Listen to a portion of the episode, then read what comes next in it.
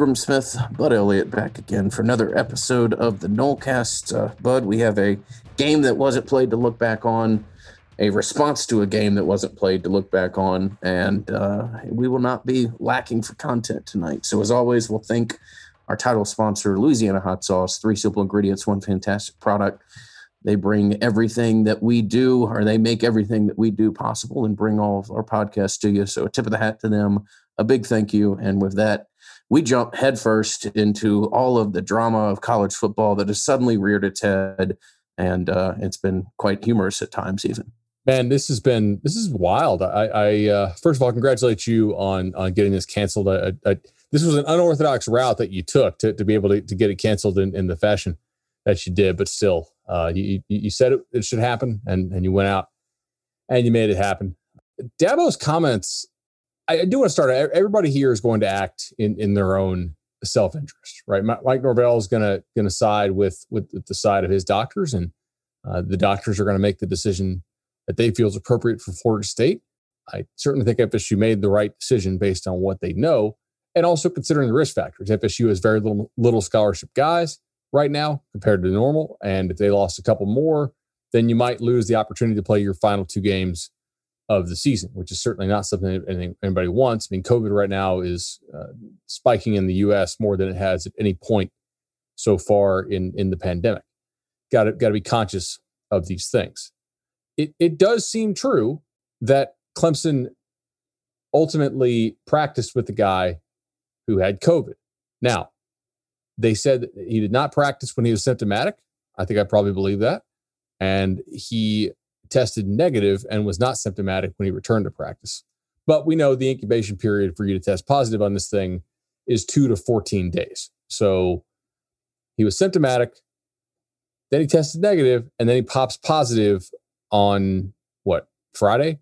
The obvious implication for anybody that has even watched like an hour of the news in the last year is that this kid was most likely around his teammates and practicing with them while he had COVID. Is that fair? Yeah, I think that's fair. Certainly. Like FSU did not travel guys. It specifically held them back when they were symptomatic or tested positive. Pitt similarly also did not travel guys like that. Clemson, now granted, like the, the time of the test, it just seems like this is kind of a new frontier that somebody's going to pop positive on, you know, so late in the week after having two negatives. And I can understand why Dabo's mad here. I I, I think Dabo is just kind of playing to his base, uh, some of which is you know, may not believe in COVID. Uh, you know, but ultimately, everybody's going to act in their own self interest. I, I, think Dabo comes comes out of this looking a little bit foolish. Uh, I think the ACC should have made some uh, probably a, a, more strong, more uh, more stronger, a, a, a, stronger statement on this than they did, with John Swofford kind of by implication ultimately backing Mike Norvell tonight in, in his statements uh, to Andrea Adelson of ESPN. And now you got, uh, I mean, Norvell, I thought made some pretty, pretty solid points today in his press conference when he talked about like, I'm, I'm not a doctor, even though some coaches want to act like one. like that's, that's in pretty good shade. He, he came out looking more like the, the professional, like, like, the adult here. Uh, Dabo tonight doubled down with comments, by the way. Dabo asked about Norvell's comments. It's an insult to the credibility of our program we didn't travel anybody with symptoms. Are you kidding me? I'm not trying to be a doctor. I just listen to the doctors. Their coach can say whatever he wants to say. Uh, Dabo uh, continues. Said Clemson had zero positive yesterday. Also said it takes person uh, personally takes it personally that their coach assumes Clemson isn't following protocol and he's going to tell the truth and stick up with his program slash players. And quote, if people have problems with that, then too bad. Norvell uh, said that he would offer to pitch in, by the way, to uh, have Clemson travel back down and play on on the 12th. Look, I don't know that Clemson did break any protocol here. That's the thing. I think Clemson can accurately say it did not break protocol, which might kind of indicate that the ACC protocol has some issues. And Clemson could have followed the protocol and still just had a circumstance, which is a bad circumstance, to maybe no fault of their own, maybe a fault of their own, who knows. And FSU's justified in saying, yeah, we're not we're not going to risk that because clearly you practiced this guy this week when he had COVID, even though you didn't know he had COVID because he, he popped negative before he popped positive. I mean, I have to point out that it's rich as hell to talk about insulting the credibility of a program when you've gone out of your way three different times to basically insinuate that the other program chose not to play uh, because they were scared of of you know the outcome on the field. So that's rich. Uh, that's and they're rich. already getting their butts kicked every week. Everybody knew what Like, the outcome of that game was going to be, and it's been fun for me to joke about for as long as it has been. But you know, and Florida State certainly was in, had plenty of incentive to get that game in from a, a financial perspective, and you know, there's just so many Saturday game days that are out there, and even with the uh, reduced attendance and everything else.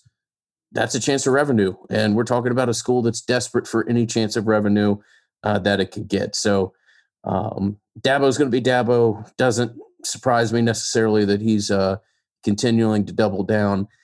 Uh, I, you know, I realize the ACC is the ACC. Some of Dabo's comments last night were out of line, in my opinion. Like to to say that if Florida State had uh, concerns with COVID, then maybe they shouldn't have played football this year. Absurd, absurd, and probably should have heard from from Greensboro for that. It's probably not going to happen. Dabo uh, certainly sits on the throne of his own kind of fiefdom there in the upstate of South Carolina. I thought you were going to say sits on a throne of lies, uh, but then, you said it, Sits of his own on a fiefdom. throne of lies. Uh, so you know, you do get the feeling that at some point Dabo's probably going to have an Icarus moment, or, or you know, really be his own worst enemy. Um, I don't think it'll happen necessarily with this, but um, we'll just have to have to see what happens. I the only thing that is different than the quote unquote instant reaction podcast that I recorded last night, I do think there's a little bit more of a chance than that game gets played than I framed it. You know, but I, I think you may have a better idea as to the exact sequence of events here. But uh, I don't know that Clemson has to play it yet.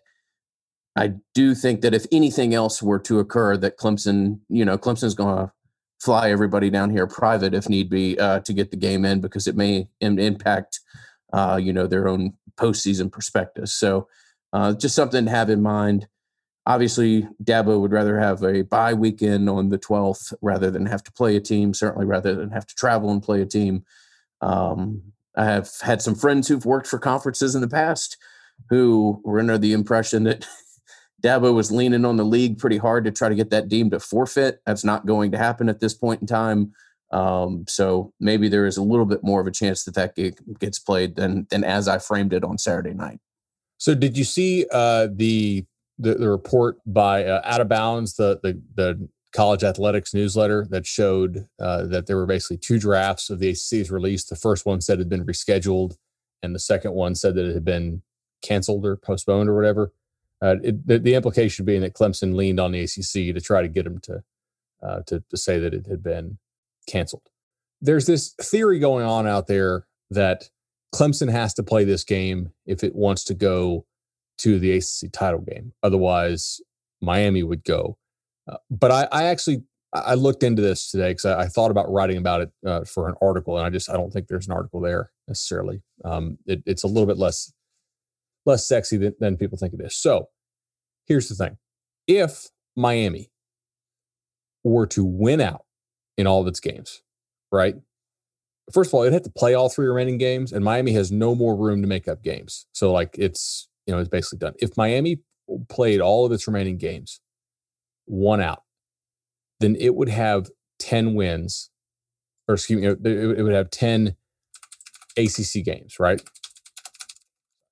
Maybe not really, just just so I make sure I, I have exactly right because I, I exited out once I realized that there really wasn't something there. Um, December 19th is the date of the title game, by the way, correct? Yes. Yeah. So obviously, if Miami wins out, um, you know they're they're playing Georgia Tech. Uh, well, they were going to play Georgia Tech this weekend, but they, they they're they're off this weekend. Or excuse me, they were going to play Georgia Tech last weekend, but they're they're off this weekend. They have three games in the first three weeks of December. If Miami were to win out against Wake, North Carolina, and Georgia Tech, they would be nine and one in the ACC. Now, the thing is, they would probably never play that Georgia Tech game anyway because of the fact that that if if the situation I'm about to describe comes to pass, they would be in the ACC title game in theory. But the ACC rules. So we're looking. I'm looking at tiebreakers. If Clemson wins out but doesn't play the FSU game, and Miami wins out, like what, what would happen? There's no doubt that Clemson would go. Where this gets tricky is if Pitt, which has had a lot of COVID cases, if Pitt had to reschedule or cancel on Clemson, then and and Clemson did not want to play the game against Florida State because they want to have that bye week before the ACC title game. Then Clemson would only have eight league games. And this is where it gets kind of tricky. So I'm going to read to you the, the, the tiebreaker that I'm going to give you my analysis on. Here's a tiebreaker. For any team to be eligible for the ACC football championship game uh, or to be considered in a tiebreaker, such a team must have played within one total conference game of the average number of conference games played by all conference teams, rounding up or down at 0.5 during the 2020 season. For example, if the average number of conference games played in the 2020 season is 9.25, it would round down to nine. A team would be eligible to participate in the ACC football championship game or be considered in a tiebreaker if that team played eight or more conference games. So here's the deal What is the number of ACC games being played per team on average this year, you might ask, because that's important to this calculation. Right now, I'm projecting it at 9.73. If we get two more cancellations in the next four weeks, it drops below 9.5, which means that the average number of games played in the ACC would be considered nine because of the round down. And thus, Clemson would still go because it would have played eight games. Now, here's the second part. Yes, Miami's winning percentage would be higher. However, here's the, here's the, the important caveat. Quote, in the event that there is an unequal total number of conference games played among teams tied in the loss column, head to head head to head results will take precedence or precedence over winning percentage. If you recall, Clemson beat the hell out of Miami. It's very clear that Clemson does not want to play this game in Tallahassee because they want to get their bye week. I think Florida State wants to play this game because they want to get they, they want to get their revenue. However, I do want to dispute the notion that Clemson is likely going to have to play this game in order to make the conference title game like like they're going to need to like they need it to be eligible. Now, obviously, they can't take a forfeit. So if FSU wants to play and there's room on the schedule, they, they need to get their ass down to Tallahassee and play the game with Mike Norvell, maybe help cut a check to to get him down there, which is silly because it was their own guy who had COVID. Um, which I mean, all teams have some COVID stuff this year. I think it's kind of the blame game there on that is is dumb uh, for people blaming Clemson, but also for Dabo, you know, blaming Florida State for his own guys having Clemson. Um, or having COVID, not Clemson, excuse me. But yeah, I just I looked in this. If we get one cancellation this weekend, it wouldn't surprise me if the league determines that the game is not uh not required, you know, not not essential, and and just just nixes it. Who knows, man? This, this will be interesting. We'll, we'll see. Is there any other reason why Dabo is doing this? You think, other than just like he doesn't want to have to play a game, he wants a bye week instead? I, I mean, I don't know exactly. I mean, I think part of it is a a power thing. I mean, I, I think Dabo doesn't like when things don't go his way, and at this point, he's gotten pretty used to him doing doing that. And I think, uh, I certainly think that all efforts were were made to try to get Florida State to play a game. Uh, but I, I don't know. I don't have any kind of other broader idea. Do you have something in the back of your mind?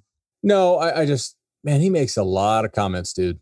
I, I don't know. I'm, I'm just just curious as to how like eventually. Well, he makes a lot of comments, and I'm not trying to, but he makes a lot of comments, and Dabo's not nearly as bright as he thinks he is. He, he's going to end up putting his foot in a in a trap that he's not going to be able to get out of. So, uh, for his own, you know, for his own best interest, he would be wise to uh, maybe not necessarily shift it into fifth and sixth gear when he gets worked up like this. But that's who Dabo is, and that's not going to change. And uh, you know, I would expect him to only continue to uh, speak on matters that you know college football coaches probably need to let float on down the river. But so I, I had a comment from somebody that worked in college sports today, not a Florida State guy, but he knows it. He knows it in Ocas, and he said, laughing my ass off at how how Dabo is being such a dumb uh, person, has handed Mike Norvell the opportunity to be the good guy for the first time all year.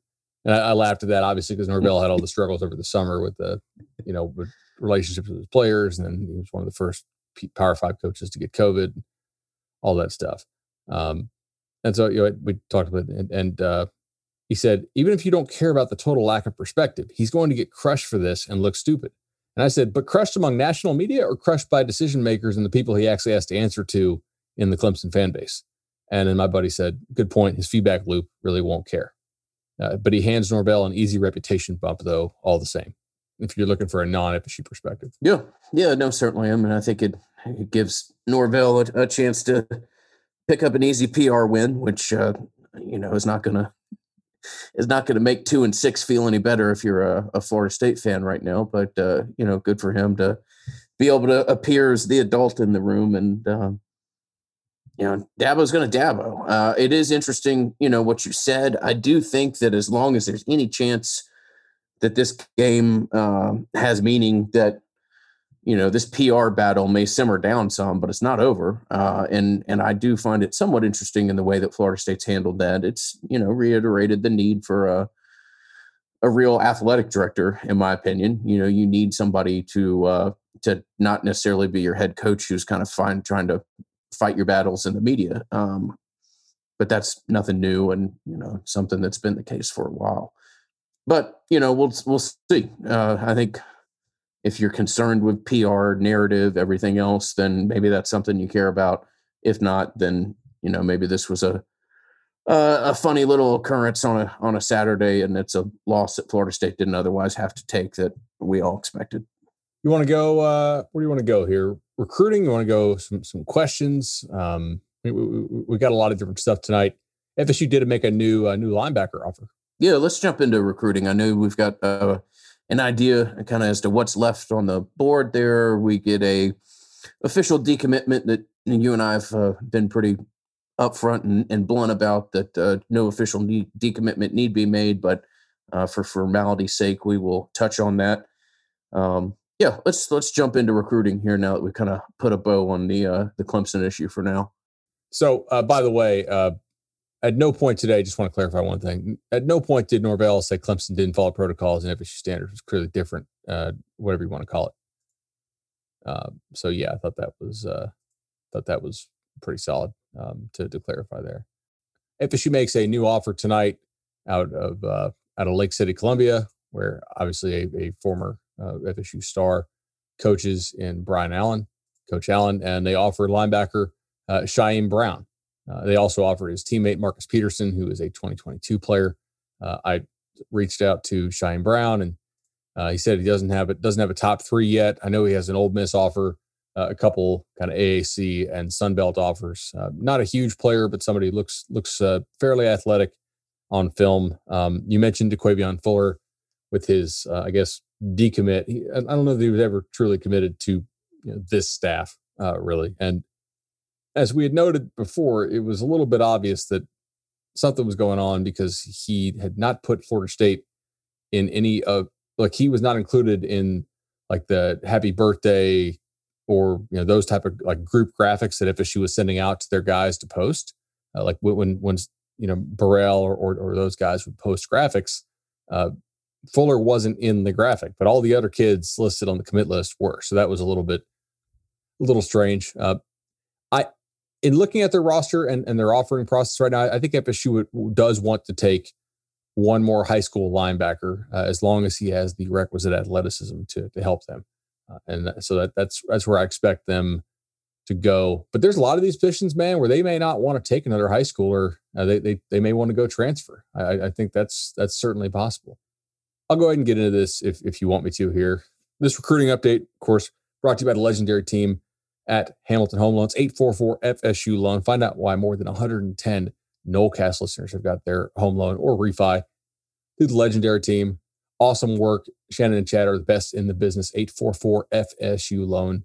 You won't be sorry. Give them a call. Maybe get a little little Noles chat as well out of it. Although no no loss to uh, to commiserate over this weekend because of the cancellation.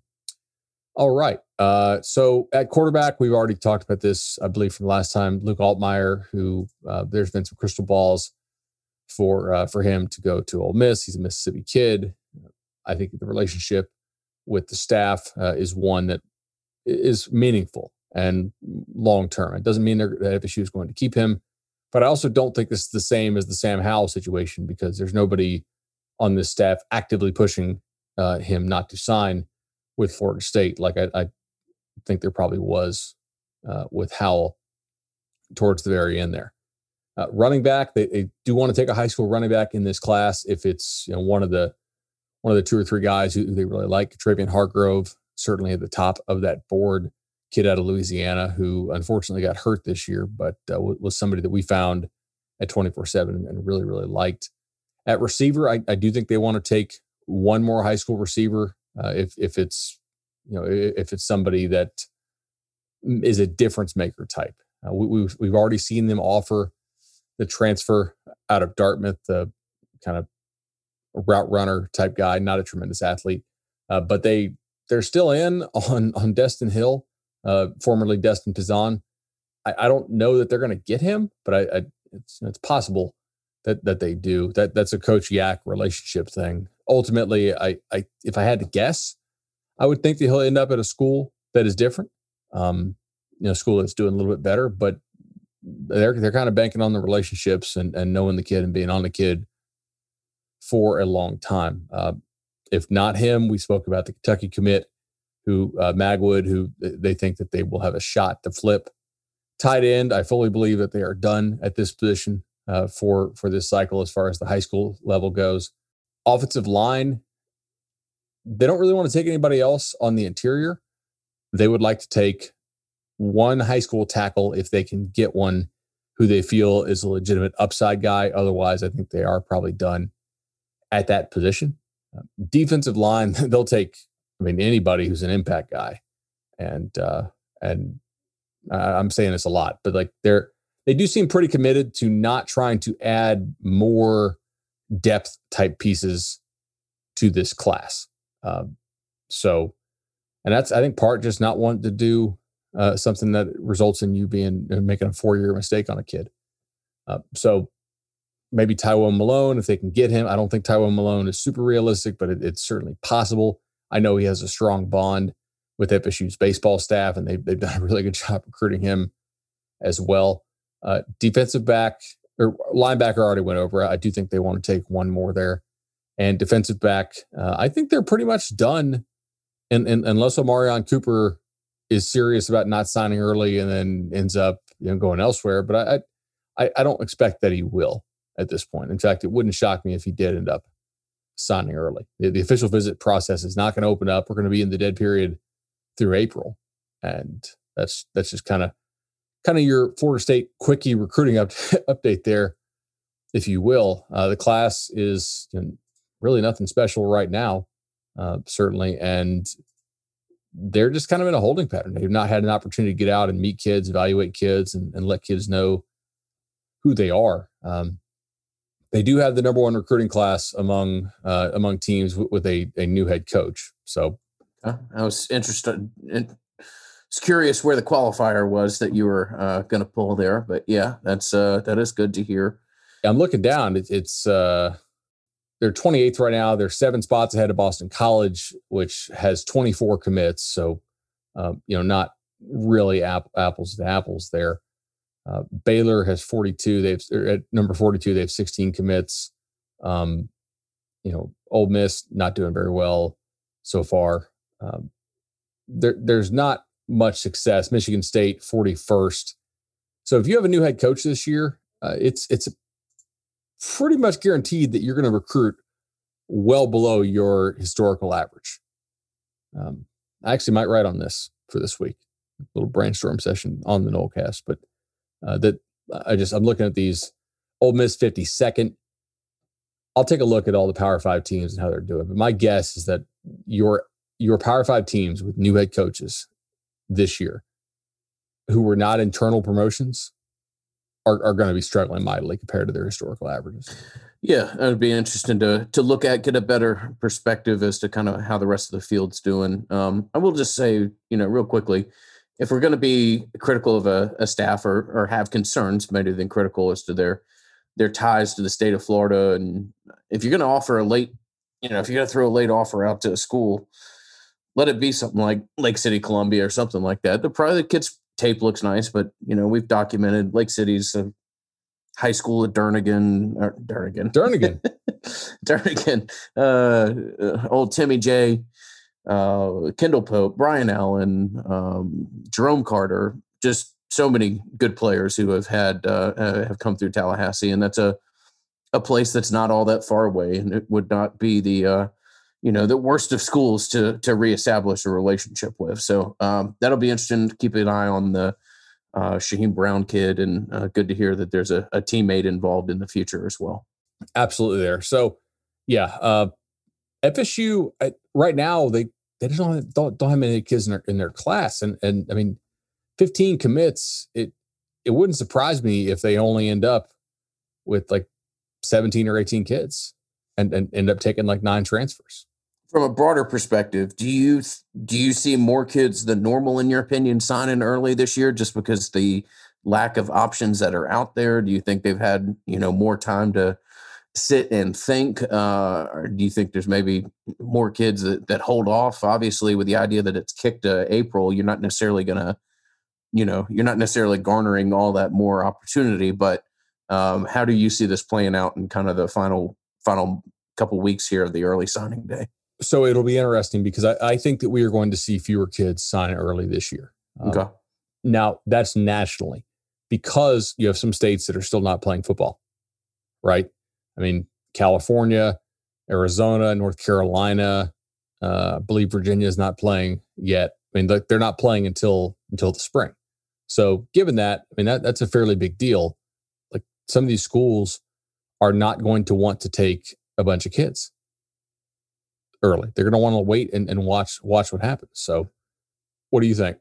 Uh, yeah, I don't know that I necessarily have anything else from a um, you know from a recruiting standpoint. Um, it'd just be it'd just be fascinating to see, man. Once the staff really gets to jump out there, jump headfirst into it, like uh, like we all saw that they were trying to do with the you know the meeting of these coaches and I just want to see how this staff truly performs when it when I feel like we have a decent chance to evaluate it. And recruiters are going to recruit, and I certainly understand if there's some out in the the fan base who have been you know less than blown away. But I I can't judge anybody as a recruiter at this standpoint. Uh, I just don't think it's it's fair when uh, particularly when you and I know we're rehashing old stuff, but you didn't you didn't go hire a guy from Georgia or Alabama or, or Clemson or something like that. You hired a guy from Memphis. There's not a whole lot of you know Venn diagrams out there uh, between existing knowledge of Mike Norvell and Mike Norvell, the Florida State head coach. So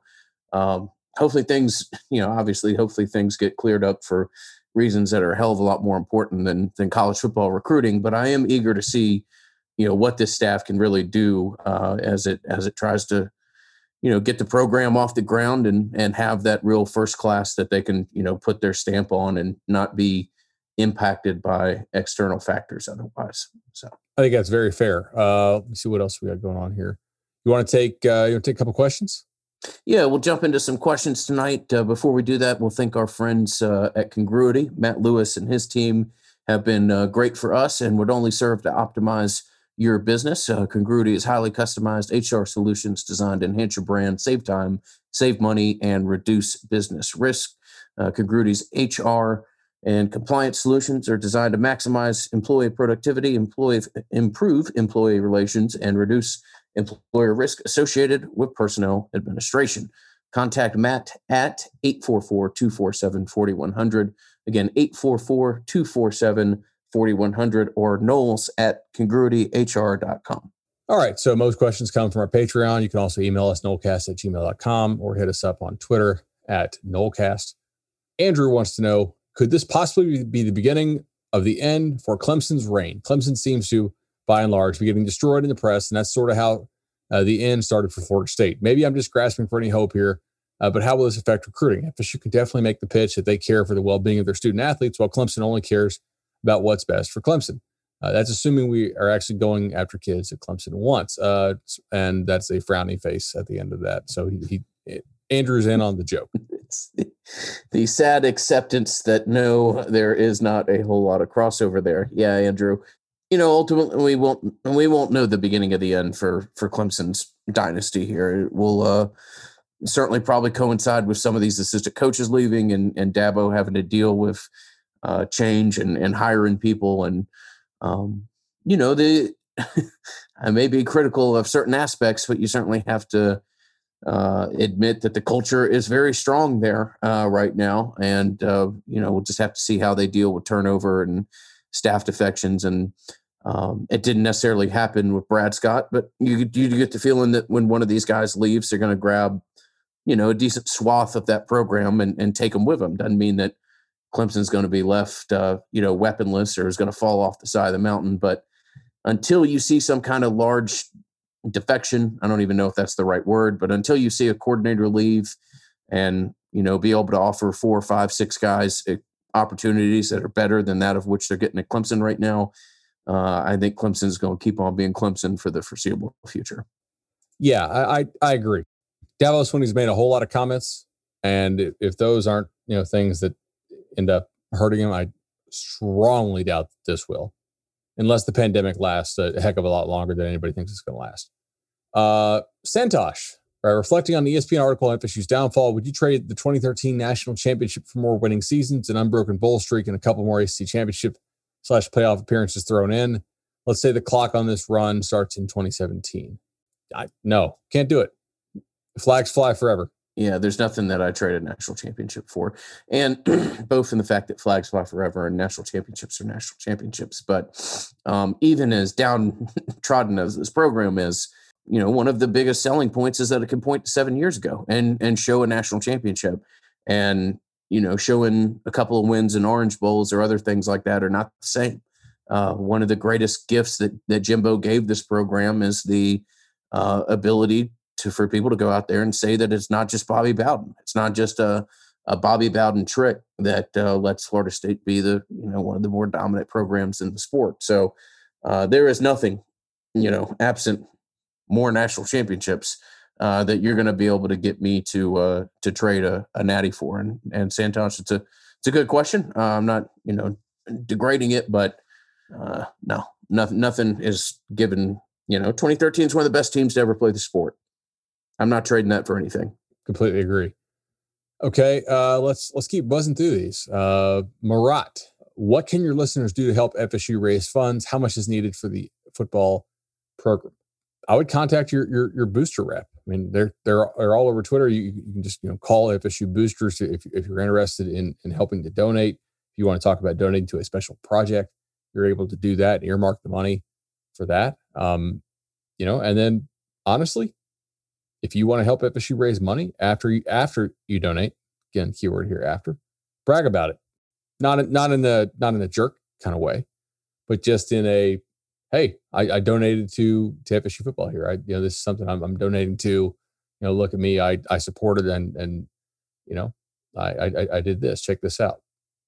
That's something that works. Yeah, absolutely. I mean, we did a podcast uh, maybe a year ago, maybe two years ago. I have a hard time remembering, but uh, if you're not uh, if you listen to this program and you listen to this program with routine and you're not at least an iron arrow uh, give it consideration. You know we certainly don't get any kickbacks or anything like that and we're not uh, trying to do marketing for anybody, but if you're of the type that is as emotionally invested to listen to this podcast, to be a Patreon member, to listen to this podcast and the 96 other uh, Florida State podcasts that are out there at this point in time, then consider being a booster. It's uh, it's a direct shot into the arm uh, for all the things that are the challenges of Florida State, and and certainly gives them a better idea to uh, to climb the rather steep hill that's in front of them right now.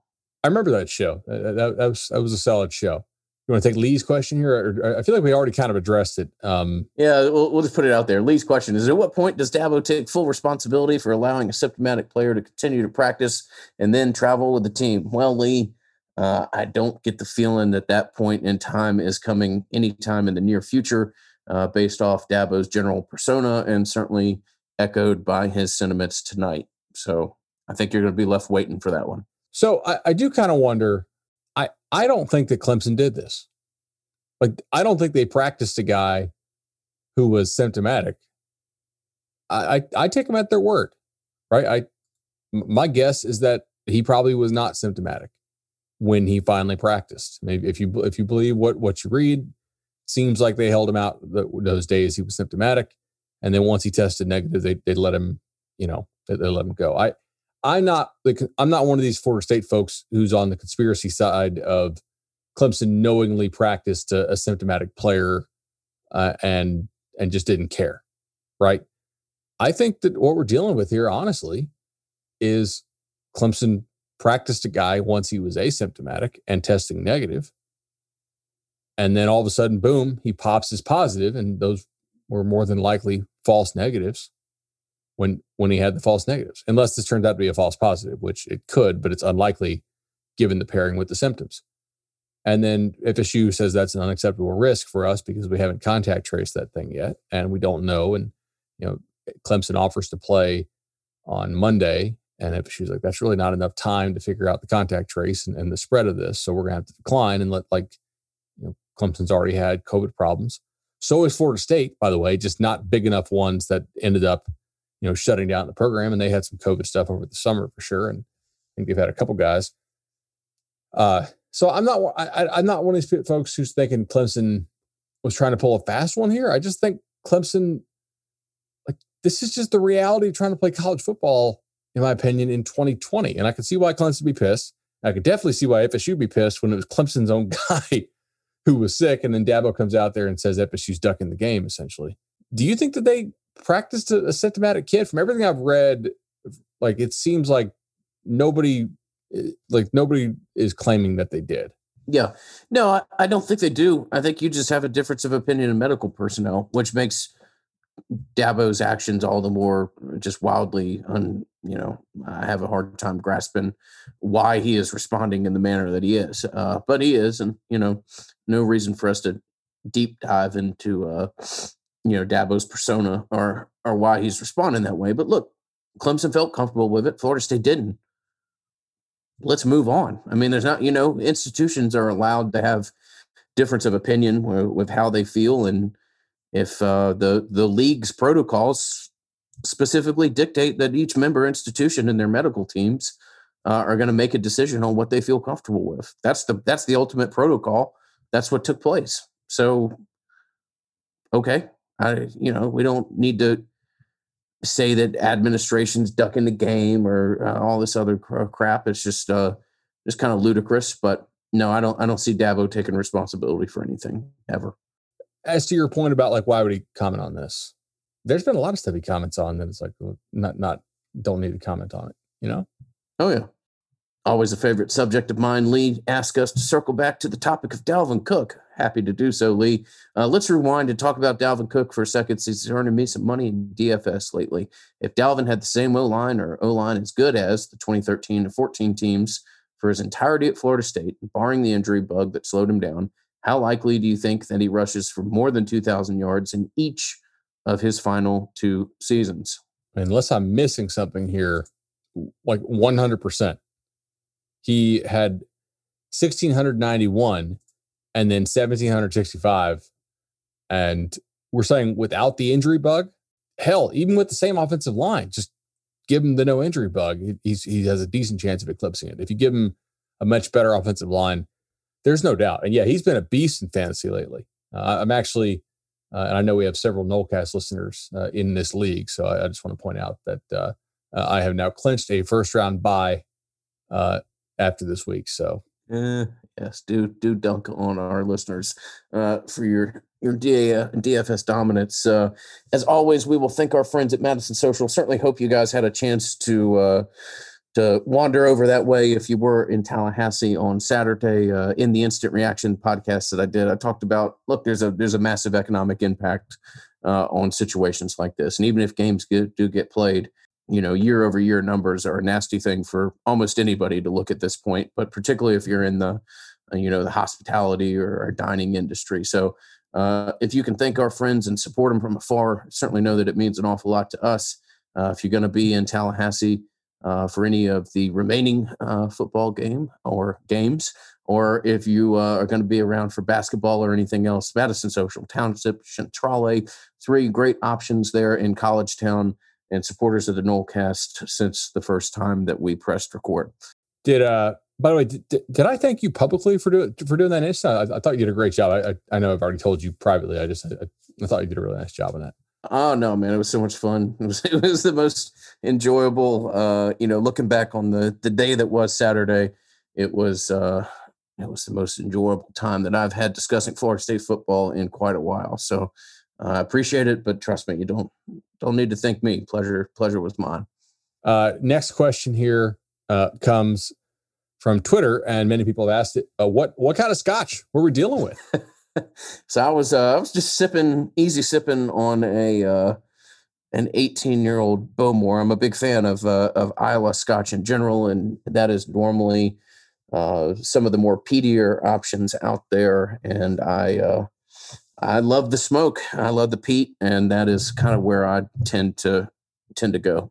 I uh, I did find a a bottle of Wild Turkey Master's Keep, uh, 17 year, in the back of my liquor cabinet, uh, which uh, I didn't. I thought I had drank it all, and what turned out to be happened was my wife just once my son was able to open up cabinets, you know, because he can walk now and he's all reaching for everything. Uh, I think she just kind of shoved everything in there, and it was at the very back, and I really didn't know that she had done that, and so I, I was like, man, and I, I was going around, and there was like, wait a second, there's there's still some juice left. This is this is cool. That is uh that and finding twenty dollars in a pair of pockets or in a, a, you know jeans or pants or something like that is uh, one of the better feelings that's uh, that's out there. Definitely. Indeed, it is. Uh, you want to take Matt's question? Matt asks any other impact from the decision to play, not play the Clemson game. Feels like Florida State will be negative recruited over this uh, at the. Feels like Florida State will be negative recruited over this, while at the same time using this to show recruits that they come first. Which of these arguments is going to hold water on the recruiting trail? So I I actually think that uh, there will not be that many more negative impacts if if the game's made up. Uh, I'm sure Clemson will try to run up a whole lot of points. However, Dabo is very much known for trying to rest his guys before the playoff run and, and that type of thing. So I, I, bet you'll see some Clemson backups fairly early in that game. I don't I don't think you're going to get negatively recruited for it. I also don't think that the Norvell cares about his player safety thing is going to be that big of a sale, uh, a sale rather in you know on, on, the recruiting circuit. So we'll see what happens there. Um, but I, I don't think it's going to be that big of a deal. I mean, hopefully the, the lost revenue is able to be made up if they're able to play this game in December. Who knows? Maybe by that time we'll be able to have 100% capacity or something like that, and they'll be able to sell even more tickets. And then the Clemson coach can make up a, a ski uh, theory that uh, FSU delayed the game in order to be able to sell more tickets later on. But uh, December game in Doak, man, probably pretty nice weather. not, not gonna lie, that, that's some Chamber of Commerce type stuff uh, right there. He also has an interesting one. Uh, he said, What are your picks for where the opt outs and season injuries will go next year? FSU, other school, or pro? So let's think about this. Marvin Wilson, pro. James Blackman, other school, I think quite obviously. Tamorrion Terry, pro. I think he, I think he's joined with an agency group at this point, if I remember correctly. So that somewhat limits uh, or gives us an idea as to his direction. I'll put it that way. Here's an interesting one for you Cory Durden. Yeah, I had a feeling that was the name that was coming. I think if he goes to an SEC school, he's not playing unless it's a Kentucky, Missouri, Vanderbilt, maybe one of the Mississippi schools. Uh, I could see him ending up at Carolina, actually, depending on what what their structure looks like. I I, I could see that. My my thought is like no, South Carolina for just for me to be clear. I think some teams might just be so short, like like you know, so short-handed defensive line wise that uh, they take a shot on him. I mean, what, what's what's the worst that happens? He, he, doesn't doesn't play for, he doesn't turn out, and and you, you only waste a spot for one year. So I I might be a little bit higher on where he could go, just because he has flashed ability in the past. Not not this year. Certainly didn't have a it didn't have a strong year. No, I mean he certainly has played well. Um, it's hard to tell. It's hard to tell exactly. I, I had uh, a friend of mine who coaches defensive line look at his tape. I think I've referenced this, and uh, his opinion of him was that basically he'd fallen in love with his, you know, his PFF grade and, and was trying to rush the passer with almost every snap. Now, maybe that's a guy who's just carrying more of an injury than some were aware of and didn't quite have the the power to drive off the ball uh, and and tried to play a little bit more of a finesse game than he had historically. Um, so yeah, look, I mean, Durden, if he's if he's healthy, if he's able to recover, recuperate, and he's a decent player and he could play a role for somebody. Uh, I don't. I think uh, you know, like like there are with a lot of players, where he sees his his level of game and where his level of game has been recently, uh, or there's a big big deep chasm there, and uh, if maybe that that shrinks a little bit, then he'd have more options than I'm originally giving him credit for. That's that seems fair to me. Um, are we missing anybody else here? Uh, opt outs and, and, and, injuries. It, what was the question? Uh, Bolden is declared for Jackson State. Is that right? Yes. Yeah, he's going to go play with Deion. Good for him. It wouldn't shock me if James didn't end up there. Actually. Huh. That'd be interesting. Mm-hmm. I don't think there's anybody else that we're missing, unless I'm. I bet you USF has some interest in James. No, that would be a good fit. I, I don't know if they have. I don't know if they have interest in him, or excuse me, if he has interest in them. Their offensive line situation is uh, like much worse than FSU's has ever yeah, James, been. James, don't do it to yourself, man. No. I mean, you know, it might not have ended well, but uh, I, I don't want you, you know, being chalk outlined for the entirety of your career. So they had to cancel their game against Navy, uh, which you know was unfortunate, obviously due to COVID. Um, but dude, they had GAs and student assistants and like office personnel out there involved in practice, like putting on pads. yeah, no, no I'm serious. Like they only I had you. I believe you. They only had two healthy cornerbacks. And I was like, I'm going to tuck this information away because I, I I bet Navy, and then the game got canceled. And I was like, I'm going to go ahead and play UCF here because uh, UCF if you only have two cornerbacks a week ago, uh, that's a problem because UCF's going to run a lot of four wide, and they're pretty good at throwing the ball around. So, yeah, James, don't go to USF unless you really want to, but still, don't do that. I think that's all the questions, right? Yeah, I think that is all the questions for uh, for tonight.